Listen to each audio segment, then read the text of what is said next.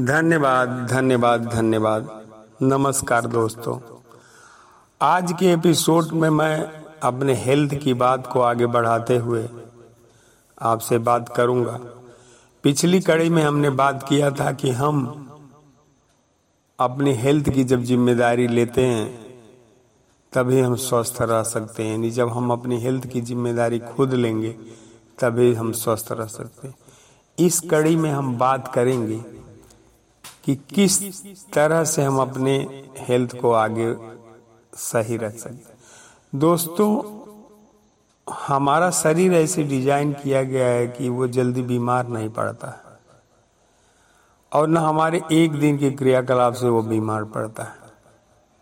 हमारे बहुत दिन के गड़बड़ खान पान सोच से और दिनचर्या से जब शरीर प्रभावित होता है, तब जाके बीमार पड़ता है। दोस्तों, हमारा शरीर पाँच तत्वों से मिलकर बना हुआ।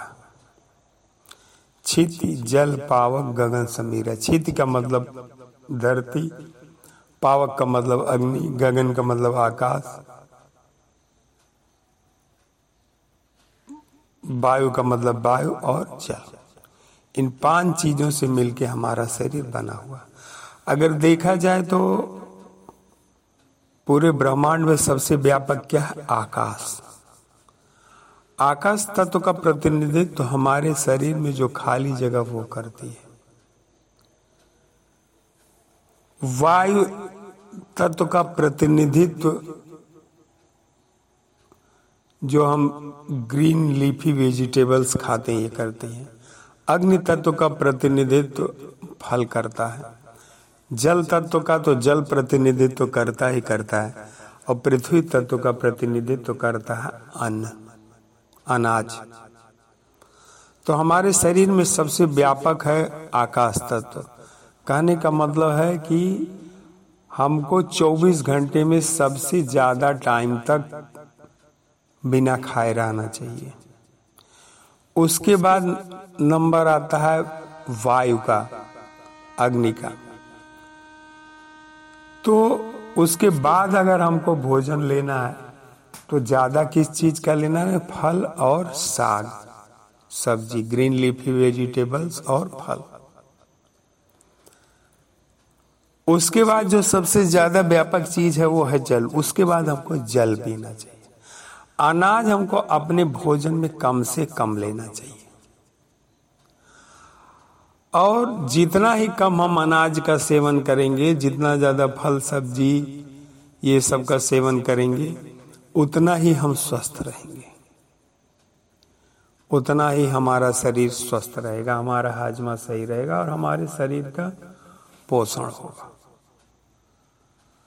लेकिन जब हम इसके उलट कर देते हैं कि ज़्यादा टाइम तक जैसे कि लोग सुबह अगर पाँच बजे भी उठ गए तो खाना शुरू कर देते, रात के ग्यारह बजे तक खाते रहते हैं।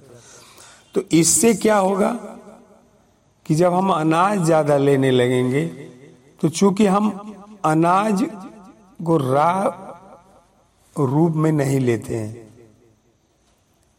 तो वो जब हम पका के लेते हैं तो एसिडिक फार्म हो जाता है और वो हमारे शरीर में जाके एसिड बनाता है।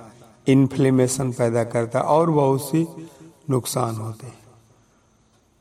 तो अगर हमें सतर्क हो गए हैं, जैसा कि हम बात कर रहे थे कि हम तो सतर्क हो गए हैं तो सतर्कता के बाद हमको ध्यान देना है कि हमारे भोजन में ग्रीन लेफी वेजिटेबल्स, फल, फ्रूट, ये ज़्यादा हो, अनाज की मात्रा कम हो।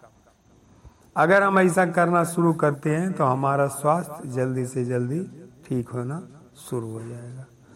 तो जैसा कि न्यू डाइट सिस्टम वाले लोगों ने बनाया है, कुछ और लोगों ने अपना एक सिस्टम बताया है कि रात के खाने से लेके सुबह के खाने के बीच में सुबह जब हम खाना खाते हैं या नाश्ता लेते हैं तो कम से कम 12 से 14 घंटे का 16 घंटे का ब्रेक होना चाहिए मानो फास्ट होना चाहिए व्रत होना चाहिए। जो कि आकाश तत्व का प्रतिनिधित्व करता है। उसके बाद हमको ग्रीन लीफी वेजिटेबल्स या उनका जूस फल या जूस लेना चाहिए। फिर सलाद लेना चाहिए फिर अनाज। अनाज की मात्रा कम होनी चाहिए। तो ऐसा हम अपनी दिनचर्या में बना के कर सकते ये हो गया। और अगर हम अपनी दिनचर्या को इस तरह से बना लेते हैं तो हमारा स्वास्थ्य बिल्कुल सही होने लगेगा अगर कुछ गड़बड़ भी है तो सब कुछ सही रहेगा।